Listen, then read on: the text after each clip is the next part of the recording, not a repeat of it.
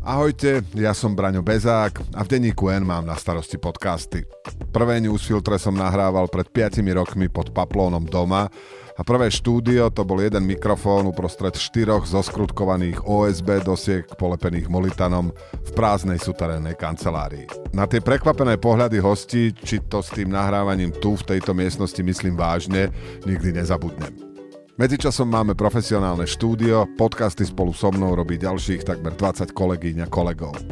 To všetko sa podarilo len vďaka peniazom od našich predplatiteľov. Ak chcete, aby sme robili podcasty a robili ich viac a lepšie, pridajte sa k ním. Predplatte si denník N na predplatné.denníkn.sk lomka podcast. Ja aj moje kolegyne a kolegovia vopred ďakujeme.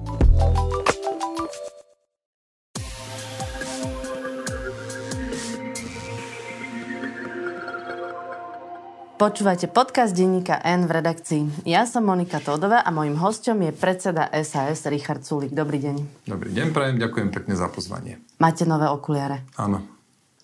To má nejaký aj účel v predvolebnej kampani? Kúpil som si dvojo nových okuliarov, ktoré budem teraz e, častejšie nosiť, ak som pochudnutý. Takýto mám plán bojový. Čiže v tom Maďarsku, kde ste boli na tej dovolenke, keď ste mali rokovať, tak vlastne ste schudli. Ja som nemal rokovať, nič také dohodnuté nebolo. Ja som bol v Maďarsku. Keby niečo bolo dôležité, tak som za dve hodiny tu, keby trebalo, ale netrebalo. Ale prišla ma tam Jan Budaj navštíviť. Dobre. Ocitujem vám môjho kolegu eh, Martina Milana Šimečku, ktorý povedal na našej poslednej diskusii v Cvernovke toto. Komu naozaj nerozumiem je Richard Sulík, pretože on najprv hlasoval proti tejto vláde, stal sa opozičným politikom a potom sa s touto istou vládnou koalíciou dohodne na predčasných voľbách tak, že ich nechá vládnuť do septembra. To nemá žiadnu logiku. Bolo to kompromisné riešenie, iné nebolo na stole, len toto. A som si povedal, radšej teda s našimi bývalými koaličnými partnermi uzavriem takúto dohodu, ako so Smerom a s fašistami. No a a hovorím vám ešte raz, iný termín jednoducho nebol v hre. Tak sme uzavreli takúto dohodu.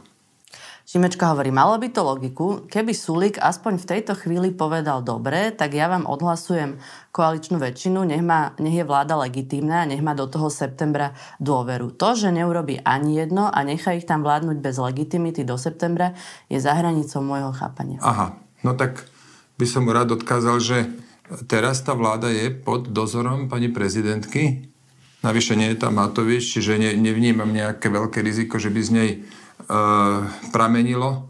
Zďaleka to už nebude to, čo sme tu zažívali na jeseň, kedy to tam riadil celé e, Igor Matovič. My sme ako jediná strana jasne povedali, čo je problém našej spoločnosti. To bolo minulý rok v lete, čo je najväčší problém našej spoločnosti a ten sme vyriešili. My sme si splnili našu spoločenskú povinnosť a zaplatili sme za to veľkú cenu. No a teraz keď pán Šimečka z toho nejakú časť nerozumie, alebo on by robil inak, však to je jeho dobré právo, my sme to robili takto. A myslím si, že, že ako som už povedal, našu spoločenskú povinnosť sme splnili. My sme dostali Igora Matoviča pred z vlády, lebo tam spôsoboval samé problémy. Prečo ste tej vláde nedali do septembra dôveru? Lebo tie predčasné voľby sa dali schváliť aj tak, že zároveň by tá vláda bola legitimná. Teraz som vám to vysvetlil, kebyže jej, jej e, dáme tú dôveru, tak jednoducho stráca sa ten vplyv prezidentky. Takto je časť kompetencií uh, u pani prezidentky a teda občas na dôležitejšie veci je potrebný jej súhlas. Nerozumiem. A prečo chcete, aby prezidentka mala vplyv na tú vládu? Nech na to pekne dohliada. Myslím si, že to bude najbezpečnejší spôsob, ako uh, sa dostať k tým predčasným voľbám. Prezidentka dohliada na vládu lepšie, ako by ste to robili vy, kebyže jej vyslovíte dôveru? No ale ako to budeme robiť? My budeme a potom budeme zase o dva mesiace znovu odvolávať. A to, čo potom bude písať e, váš kolega Šimečka? Myslíte, že by ste ju znovu museli o dva mesiace odvolávať? A keď začnú nejaké hlúposti robiť, tak čo potom? Takto, je tam prezidentka, tá na to bude dohliadať. Sama sa vyjadrila, že keď by to malo nejak byť príliš uh, problematické, čo budú robiť, tak uh, je pripravená predstaviť svoju úradnickú vládu. A my v parlamente máme aké možnosti? Môžeme im neschváliť zákony, a to môžeme aj teraz. A potom by bola jediná možnosť ich odvolať. No a čo by potom písal váš pán Šimečka? Lebo tomu, tomu by som už ani ja nerozumel. A preto sme si povedali, Matovič je preč, je to pod dohľadom prezidentky. iný termín, ako tento kompromisný na september, nebol v hre, no tak sme to takto urobili. Takýto postup, ktorý sa deje teraz, je ale v rozpore s duchom ústavy. Ešte nikdy takto dlho nevládla vláda, ktorej bola vyslovená nedôvera. No, to je pravda, že takto dlho vláda ešte e, nevládla, ale to neznamená, že to je automaticky v rozpore s ústavou alebo s duchom ústavy. No len ústava hovorí, že odvolaná vláda má vládnuť dočasne. Bude vládnuť dočasne a to je do septembra, preto lebo na skoršom termíne nebola dohoda. My by sme boli súhlasili aj s júnom, však sme mali v pondelok tomu tlačovú besedu. My sme vyzvali Borisa Kolára, aby teda zvolal ešte jedno rokovanie, no ale Olano ani za ľudí tam ani len neprišli, tak jednoducho nebola možná dohoda na skoršom termíne. My dohody držíme, to ešte by som rád doplnil. Ale 10 mesiacov je dočasne? My sa na dohody držíme, tak je to, je to každopádne kratšie ako február, hej? A čo by už nebolo dočasne? Rok, Ja to ter- ale- rok je dočasne.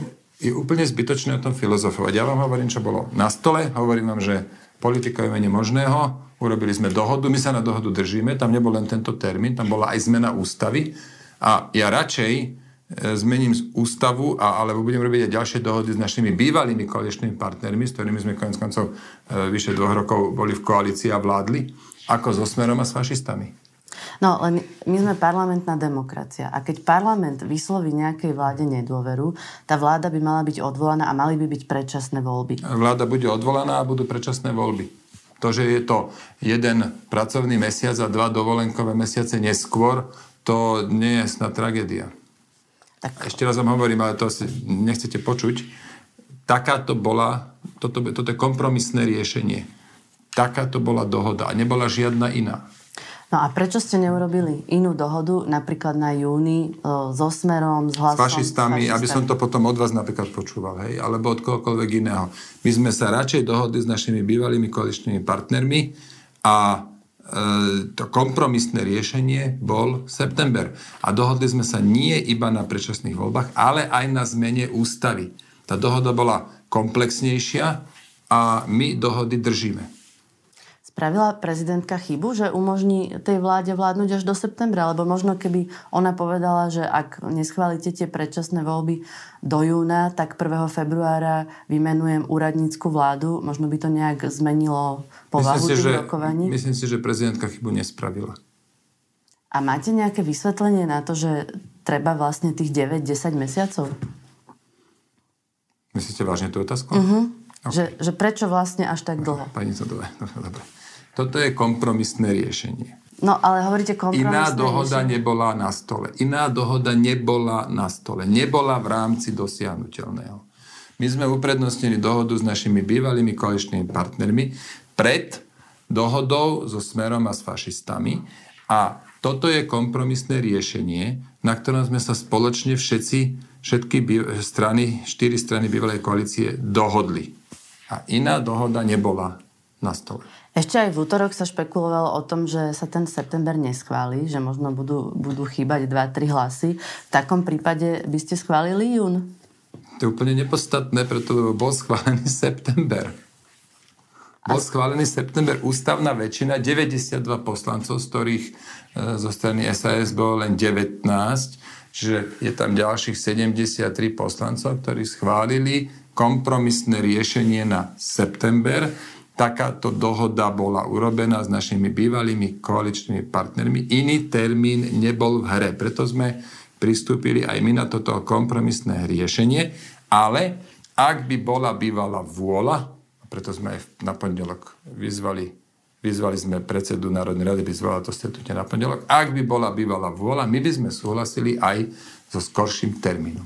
Myslíte, že to hlasovanie za jún so Smerom, s hlasom s fašistami, že by vám to poškodilo? Je to úplne nepodstatné. My sme súhlasili s kompromisným riešením na september, preto lebo taká bola dohoda a my dohody držíme.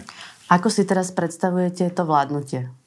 Bude to jedna 10-mesačná kampáň a totálny chaos? Myslím si, že toto je výborná otázka, keď tu bude sedieť Eduard Heger.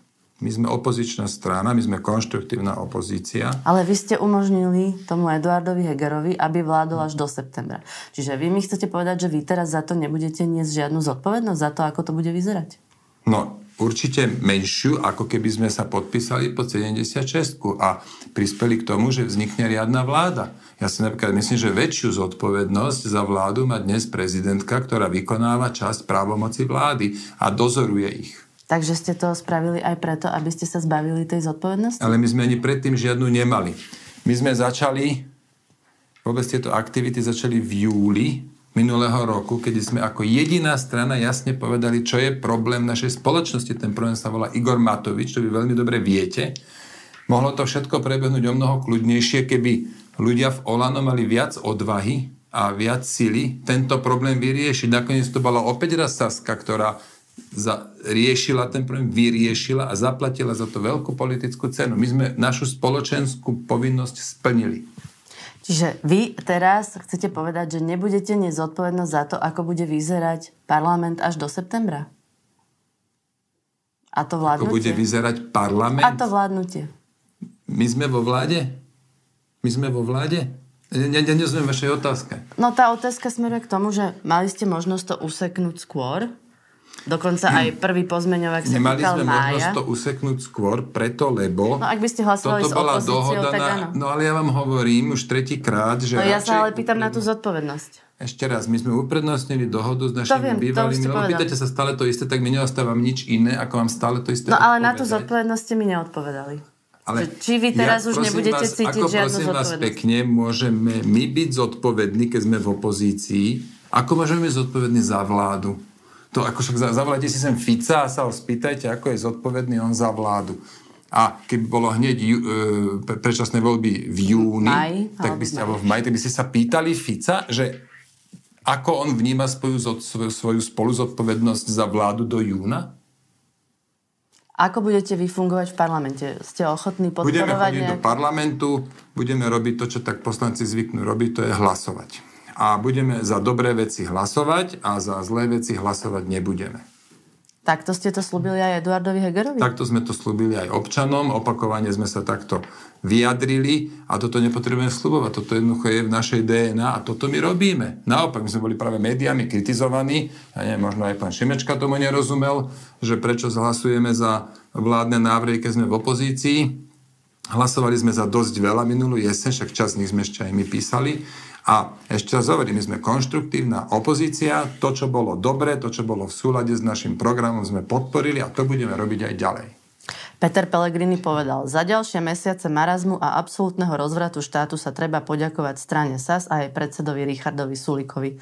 Čomu na to budete tých 10 mesiacov hovoriť? Nič mu na to nebudem hovoriť. Ja budem tráviť čas tým, že budem predstavovať náš program, a budem občanom ponúkať reštart Slovenska. SAS má na to, máme ľudí, máme program, máme skúsenosti, sme 14-ročná strana so 14-ročnou históriou, čiže ja mám dosť veľa čo hovoriť, e, aj okrem toho, že e, by som teda musel reagovať na pána Pelegriniho.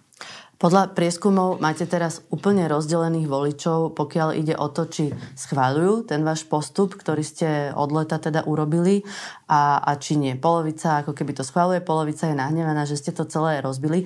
Ako tú druhú polovicu sa budete snažiť získať späť? Budem to vysvetľovať tak, že budem k vám chodiť e, na, aj k vám do takejto relácie a budem dokola odpovedať na tie isté otázky a som presvedčený, že naši voliči toto pochopia že čo sme urobili, že sme urobili, čo sme urobiť museli, že sme splnili našu spoločenskú povinnosť, že my a nikto iný sme dostali Matoviča preč z vlády, lebo on tam bol najväčšia škodná. Najväčší problém našej spoločnosti sa volal Igor Matovič a my sme to vyriešili. Najväčší problém našej spoločnosti nie je Robert Fico alebo fašisti? On nie je vo vláde. Ani fašisti nie sú vo vláde. Viete, závisí od toho, kto kde je. Igor Matovič sa predsa nezmenil svojho povahu svojim správaním, ale teraz je v parlamente, tak tiež e, ja ho nevnímam už ako najväčší problém našej spoločnosti. On bol problém preto, lebo bol v nebezpečnej pozícii. A čo je teraz Lebo naj... držal tie zápalky v ruke. A čo je teraz najväčší problém našej spoločnosti? No ja hovorím ten, o ktorom sme vyriešili. Keď chcete počuť nejakú analýzu tohto, nejaký politolog vám to určite rád povie.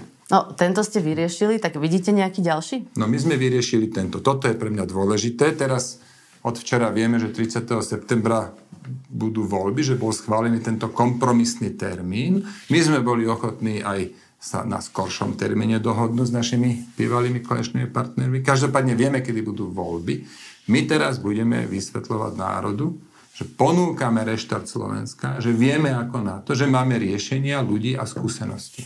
Čo je ale najväčší problém tohto národa? Teraz? No teraz idú tie voľby a my budeme sa venovať tejto volebnej kampani, kde budeme sa snažiť získať voličov, však stratili sme ich dostatočne e, na jeseň, tak my budeme zamestnaní týmto. Analýzy o najväčších problémoch si myslím, že na to sa tu nájde dosť ľudí, ktorí, ktorí to budú vedieť veľmi presne pomenovať. Vás čo najviac trápi? To sa mám to takto priznať? No, no nie. Máme nejaké ďalšie otázky? No ale viete pomenovať, že čo vás trápi? Ako... No, jasne, viem pomenovať, no, ale odmietam to urobiť. Prečo? No lebo nechcem. No nemusím zase, no, nie, je to výsluch? Lebo ak to nie je výsluch, tak neodpoviem. Ak to je výsluch, tak eh, potom by som asi musel. No ako máte otázku? Neboli by pre vás tie skoršie voľby výhodnejšie aj preto, že Mikuláš Zurinda, Eduard Heger zakladajú nejaké nové projekty alebo sa Eduard Heger niekam pridá, čiže v podstate dostali od vás aj väčší čas na to, aby aj vám mohli odobrať voličov? No, možno by nám tie junové voľby e, viac vyhovovali, ale my sme uprednostnili to, že dodržíme dohodu, ktorú sme urobili s našimi koaličnými partnermi na tom kompromisnom termíne 30. septembra. A okrem toho, my sa ferovej súťaže nebojíme. A naopak, nech každý, kto má pocit, že mal by založiť stranu a vstúpiť na politický trh, nech to urobí, to je súčasť demokracie. A my teda už vstupovať nemusíme, my sme tu 14 rokov, ale budeme my oslovovať voličov a ponúkať mu to, čo mu ponúknuť vieme a nech sa voliči rozhodnú, ako chcú, aby krajina vyzerala po 30. septembri. A sledujete, kompromisnom termíne. Sledujete ten návrat Mikuláša Zurindu a vznik jeho modrej koalície? No tak zachytil som takéto predstavenie a predpokladám, to bol iba nejaký začiatok a budú sa ešte diať nejaké veci. No tak Dobre, je to jeden z politických konkurentov a my budeme hovoriť, že si myslíme, že máme lepšie riešenia ako o, ten projekt, ktorý Mikuláš Zurinda o, teraz predstavil. Napríklad strana SAS nemá žiadne korupčné kauzy, že žiadne.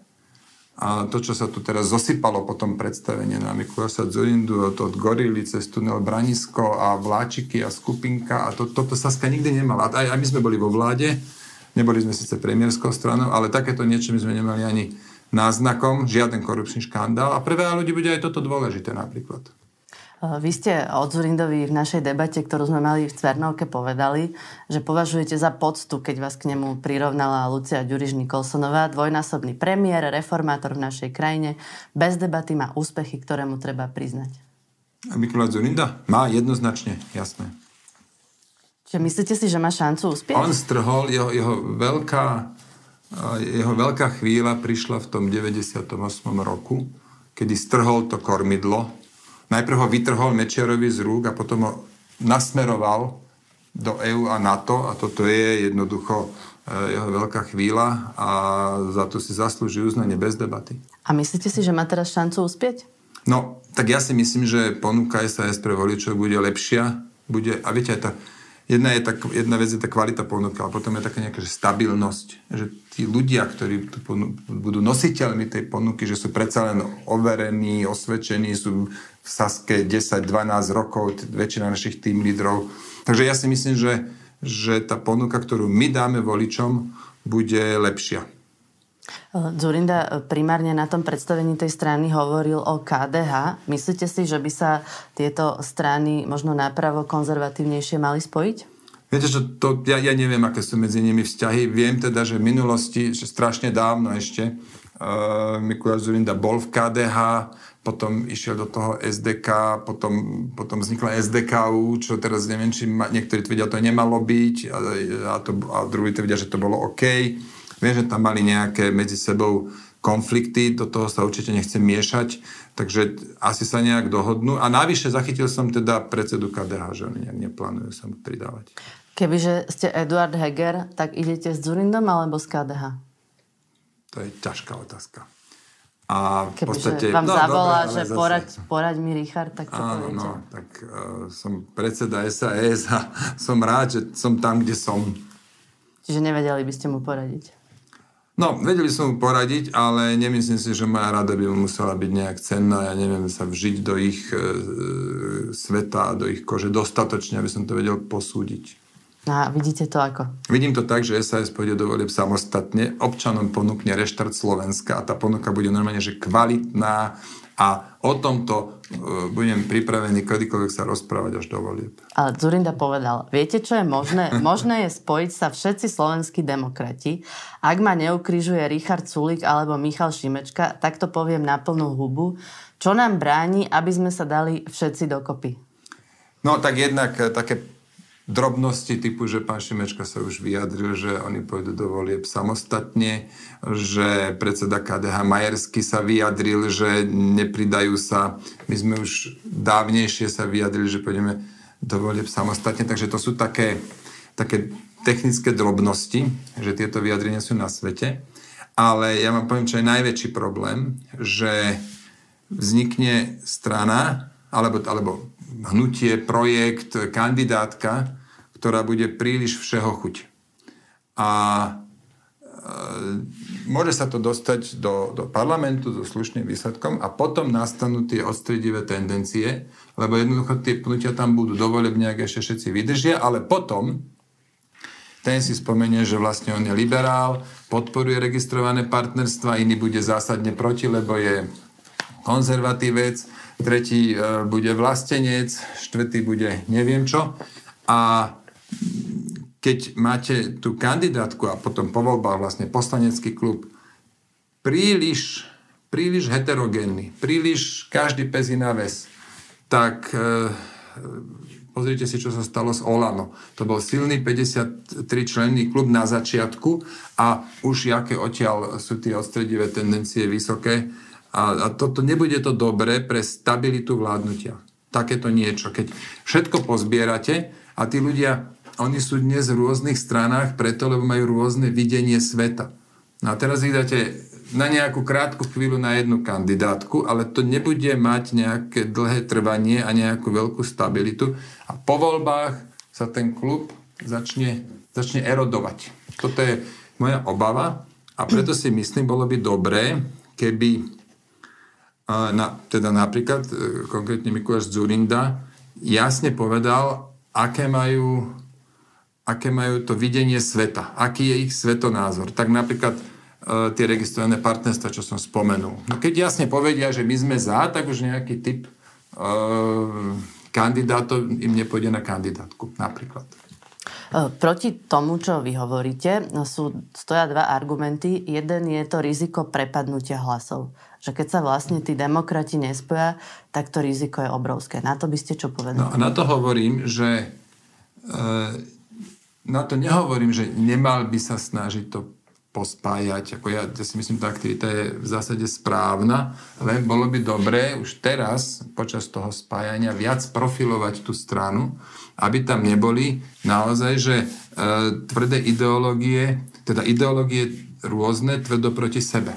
No a zase... Že teda nie, že nespájať vôbec, ale povedať, tento subjekt bude vyprofilovaný takto. Na to je zase ďalší argument, že ideológie bokom, pretože my sa tu reálne bavíme o tom, že po týchto voľbách môže byť ohrozená demokracia, môžeme dopadnúť ako Orbán a podobne. Čiže tam ako keby už bude jedno, kto je za registrované partnerstva a kto nie je, ano. keď tu nebude demokracia. A tu si myslím, že Saska vie zohrať významnú rolu, lebo tá naša ponuka reštartu krajiny, tá bude nielen úprimná, ale aj bude podložená reálnymi častiami, pro, časťami programu, reálnymi ľuďmi, skutočnými skúsenosťami. A hovorím vám, 14 rokov viesť to nie je maličkosť. A toto môže byť kľudne významný faktor. Je na nás, aby sme to voličom dostatočne jasne vysvetlili. Máte, Zrozumiteľne. Máte vy... Čo sa nám posledné mesiace až tak nedarilo, že? O tom viete niečo hovoriť. Máte vy tú obavu z tej ohrozenej demokracie? Cítite to alebo ani nie? No, to, akože to je dobrá otázka, lebo keď tak niektorých počúvam v parlamente, tak mám obavu, že keby oni vládli, tak tá demokracia bola naozaj ohrozená. Dokonca si aj myslím, že ohrozenie demokracie je aj vtedy, keď uh, hrubým spôsobom uh, znásilníte legislatívny proces, ako sa to stalo v prípade, čo sa rozbehol bager minulé leto. A aj to ohrozuje demokraciu, keď masívne porušujete napríklad legislatívne pravidlá Ale ja Čiže... skôr myslím na to, že sme v NATO, sme v EÚ a že práve to prozápadné smerovanie Slovenska vlastne úplne skončí. To Neexistuje je... sila na Slovensku, ktorá by nás dostala z EÚ alebo z NATO. Neexistuje. Že tohto sa vôbec nebojíte? Nie, to sa neobávam. Že by sme zrazu sa orientovali na Rusko Takú, alebo niečo také? Taký parlament voliči nenavolia. Kde beriete tú istotu? To, to na beton. Nakazať netvarme sa, že, že e, voličstvo na Slovensku je komplet vymleté. Akože väčšina ľudí je dostatočne chytrých na to, aby vedela, že kam patríme a je, že dobre a, a že je dobre tam, kde sme. To na beton som presvedčený o tom, že voliči nenavolia také zloženie parlamentu, ktoré by nás dostalo z EÚ alebo z NATO. Ešte posledný citát. A tu by som teda pri tejto no. príležitosti chcel spomenúť, že SAS je jednoznačne za naše zotrvanie v EÚ a NATO. A my sme neboli nikdy proti. Ešte jeden citát Zurindu. Keď je situácia taká vážna, tak sa stále budeme prekárať, kto je väčší alfasamec, kto koho poníži a vyprovokuje. Ešte stále máme čas sa spamätať. Povedali by ste o sebe, že ste alfasamec? Tak každý predseda je alfasamec, však nebudem predsedom. Lebo viete, to je takto, u nás je to nadávka, ježiš, fuj, ty alfasamec. No nehambíš sa byť alfasamcom. Heger nie je alfasamec. A koľko od vás chytáva za to, že je slabý premiér? Tak si vyberte, chcete slabého premiéra alebo alfasamca. Ja sa len pýtam. A ja vám odpovedám. Čiže ste alfasamec. Tak áno, keď to chcete takto počuť, keď to takto vyhrotíte, dajte si to kľudne na, na, na titulku Sulik dvojbodka som alfasamec. Myslíte, že to bude mať veľkú čítanosť? Nie, myslím si, že to nespravíte. Zavolali lebo, ste... lebo ste natoľko korektná. Zavolali ste si s Zurindom? Stretli ste sa? Nie. Uh, Zurind... Nie, ale dočítal som sa, že teda plánuje sa mi ozvať a ja sa s ním určite stretnem, to sa, to sa patrí a slúši. Keď on vlastne hovorí o tejto veľkej integrácii, tak mnohým je to smiešne, lebo vlastne nemá žiadne čísla. Aj KDA hovorí, že prečo on 6% strane toto hovorí, vy môžete povedať to isté. Prečo napríklad vy e, neorganizujete nejakú takú širšiu integráciu?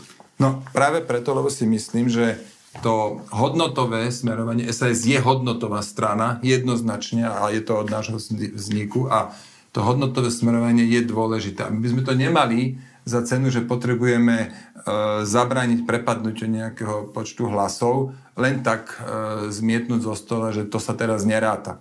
A e, ja som oslovil ľudí, o ktorých si myslím, že by mohli hodnotovo patriť k nám, ale nebudem oslovať všetkých, len preto, aby tam neprepadlo e, 2000 alebo 10 tisíc hlasov, radšej budem tým voličom vysvetľovať, že však je to v ich rukách, či ich hlas prepadne alebo tak neprepadne. ono pri tom KDH alebo pri PS spolu to bolo 200-300 tisíc hlasov, hej? Tam sa bavíme o iných číslach.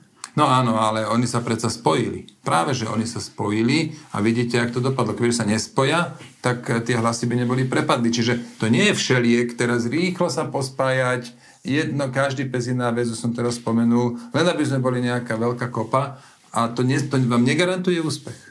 V každom prípade teraz asi nastane takéto obdobie rokovaní, e, prekaračiek sa a toho boja o voliča a asi budú veľkú úlohu zohrávať a najmä pri týchto menších stranách aj prieskumy verejnej mienky. Ak bude mať niekto 3%, asi sa ho budú novinári pýtať, že no tak čo spravíte, aby vaše hlasy neprepadli.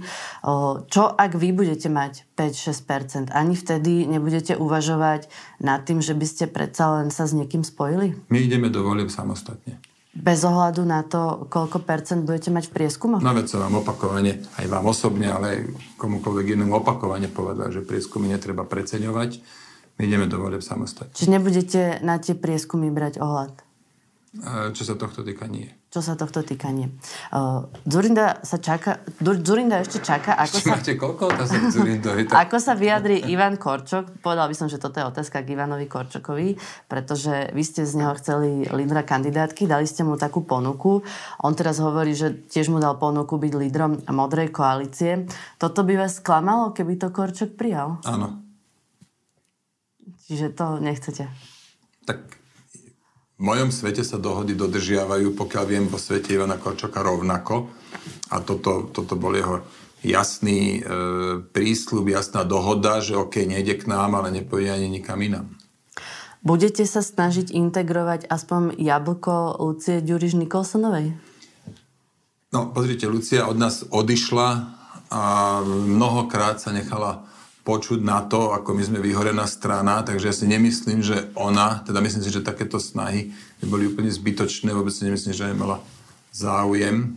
A okrem toho, my máme predsa e, napríklad stranu OKS, na našej kandidátke. Čiže to nie je tak, že by sme vôbec nikoho nezintegrovali, lebo to je zjavne e, slovo e, tejto doby a, a chcete k tomu niečo počuť, tak nech sa páči. My sme zintegrovali OKS už pred veľa rokmi. A týmto považujete za vybavené? Ešte raz, my sme samostatná strana, ktorá išla 4 krát po sebe sama do volieb, 4 krát sa dostala do parlamentu, máme naše hodnoty, máme náš program a s tým ideme pred, voliči, pred voličov. Ako ste už povedali, aj PS vyhlasilo, že idú do volieb sami. Aký je rozdiel medzi SAS a PS? No, SAS je strana, ktorej najvyššia hodnota je sloboda. A to by asi povedala aj no, PS. Myslím si, že nie. Preto, lebo pre, v našom ponímaní k slobode patrí málo štátu, patrí kapitalizmus, lebo sloboda v podnikaní je kapitalizmus. To som rozprával Dankovi nejaké, keď bol ešte predsom národnej rany, rany, rady. A v PS a, je to čo, socializmus? A hovorím mu, že, že, my, že my chceme kapitalizmus, že my tu máme kapitalizmus a my ho chceme. A Danko, že to nikdy nepripustím. tak bolo také milé od neho. No, čiže my sme strana, ktorá otvorene hovorí, my nechceme socializmus, my sme za to, že kapitalizmus je spoločenské zriadenie, kde ľudia tvoria vyššie hodnoty, kde je vyššia životná úroveň. A PS chce chceme, socializmus? Pýtajte sa politologov, čo chce PS. Nie, ja, ja hovorím pýtam, za SAS. Ale ja sa pýtam na rozdiely medzi týmito dvoma stranami. Čiže... Ja vám hovorím za SAS. Chcela by som, aby ste pomenovali sa... tie rozdiely. Ale ja tu, ja tu nie som na to. Ja som tu na to, aby som hovoril, čo je SAS. SAS je strana, ktorá chce slobodu, ale poctivú slobodu. Ja som chcela, aby ste si predstavili zásahov. liberálneho voliča, ktorý teraz akože sedí doma, alebo bude sedieť doma 10 mesiacov, je liberál a bude sa rozhodovať medzi PS a SAS. A my budeme hovoriť, milý volič, vol SAS, lebo u nás je tá sloboda poctivejšia. Totiž k slobode napríklad patrí aj zodpovednosť za svoj vlastný život. K slobode patrí aj menej štátu. Štát nemusí všetko riešiť každé maličké bobenko. Toto bude SAS, taká tá poctivá hajekovská e, sloboda. Marian Leško hovorí, že sme v oveľa horšej situácii, ako sme boli v roku 98, pretože ľuďom podľa neho chýba motivácia izvoliť. Sme po troch rokoch šialene neschopnej amatérskej, chybujúcej a nervy drásajúcej vlády. Ľudia, ktorí volili tieto strany, sú totálne sklamaní. Stojíme pred situáciou, že nie, že pôjde o bežnú prehru, ale poprvý raz hrozí, že tábor, v ktorom bude smer, získa ústavnú väčšinu. Vidíte to rovnako? No viete, to je tak, že to riziko tu je, ale je zase 8, čas, 8 mesiacov času dovolia, aby sme vysvetlili voličom, napríklad my za nás budeme vysvetľovať, že sme ako jediní riešili problém tej koalície. Aby sme mohli strčiť aj hlavu do piesku, alebo to nejak zobchodovať.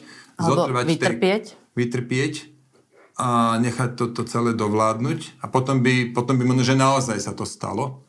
A tí voliči pravicovi boli definitívne znechutení. A takto sme minulý rok v, júni, v júli ako jediní sme sa ozvali, ako jediní sme ten problém nielen rozpoznali, aj riešili a vyriešili. A myslím si, že toto nám dáva aj také akési morálne právo hovoriť voličom, že nie je to až také e, zúfale zle na tom pravicovom spektre a myslím si, že dokážeme aspoň tých našich voličov motivovať, aby išli k voľbám.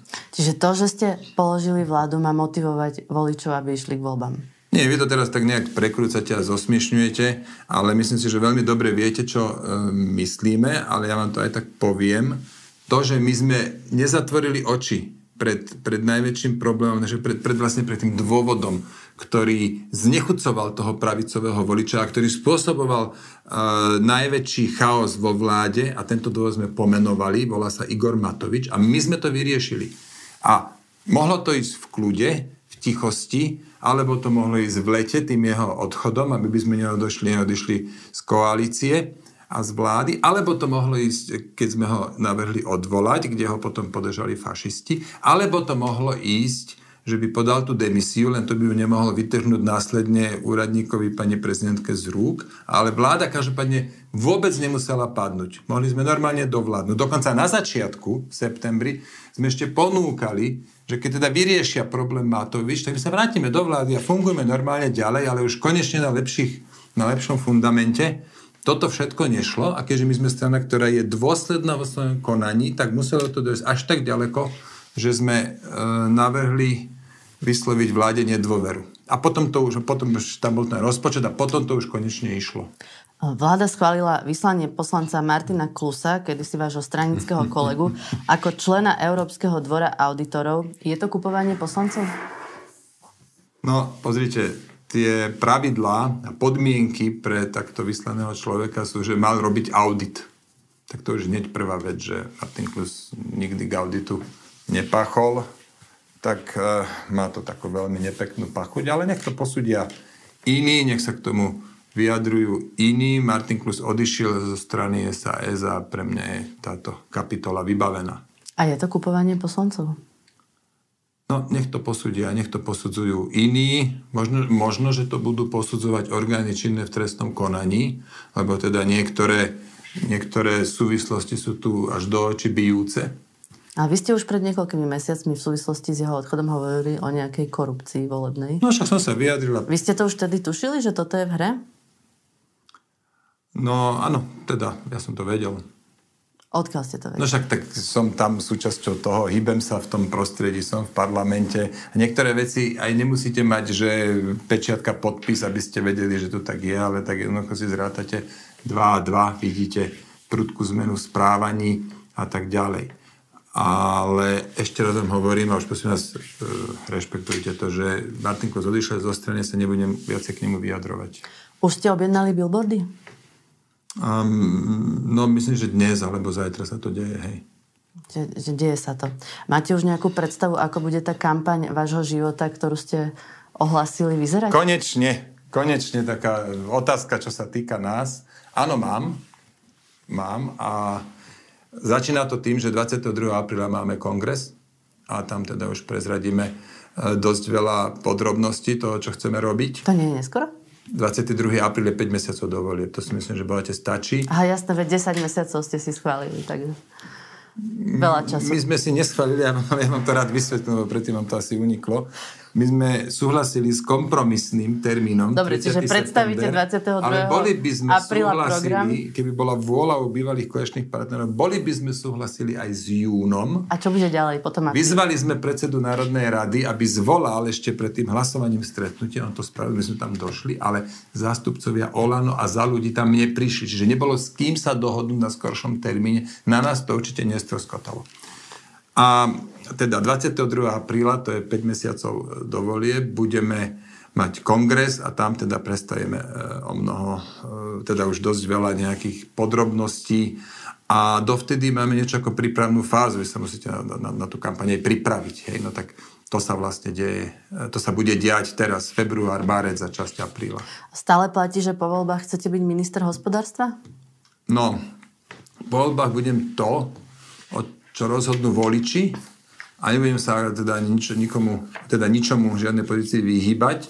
Ale keď rozhodnú tak, že budem mať na výber, tak spomedzi ministerských pozícií je táto pre mňa taká najviac lákavá, lebo už som to 2,5 roka robil, myslím si, že mali sme tam aj solidné výsledky a rád by som v tom pokračoval, lebo nemusím sa, viete, také zapracovať sa na ministerstve poriadne je 6 mesiacov. Takže nemáte ambíciu vyhrať voľby a byť premiérom? Máme túto ambíciu, máme ambíciu dosiahnuť čím lepší výsledok a keby sa stalo to, čo posledných, pred poslednými voľbami sa stalo Olando, že zo 6% vyskočili na 25, e, tak potom no samozrejme, že budem ašpirovať na premiéra. Jednoznačne. Zvládli by ste to? Tak viete čo, áno. Po, po tom, čo som zažil, tak si trúfam povedať, že áno. Ďakujem veľmi pekne, že ste prišli. To bol Richard Sulik. Tak ja vám ďakujem za pozvanie a prídem na budúce znovu rád. Budeme sa tešiť. Počúvali ste podcast v redakcii, ja som Monika Todová a do počutia na budúce.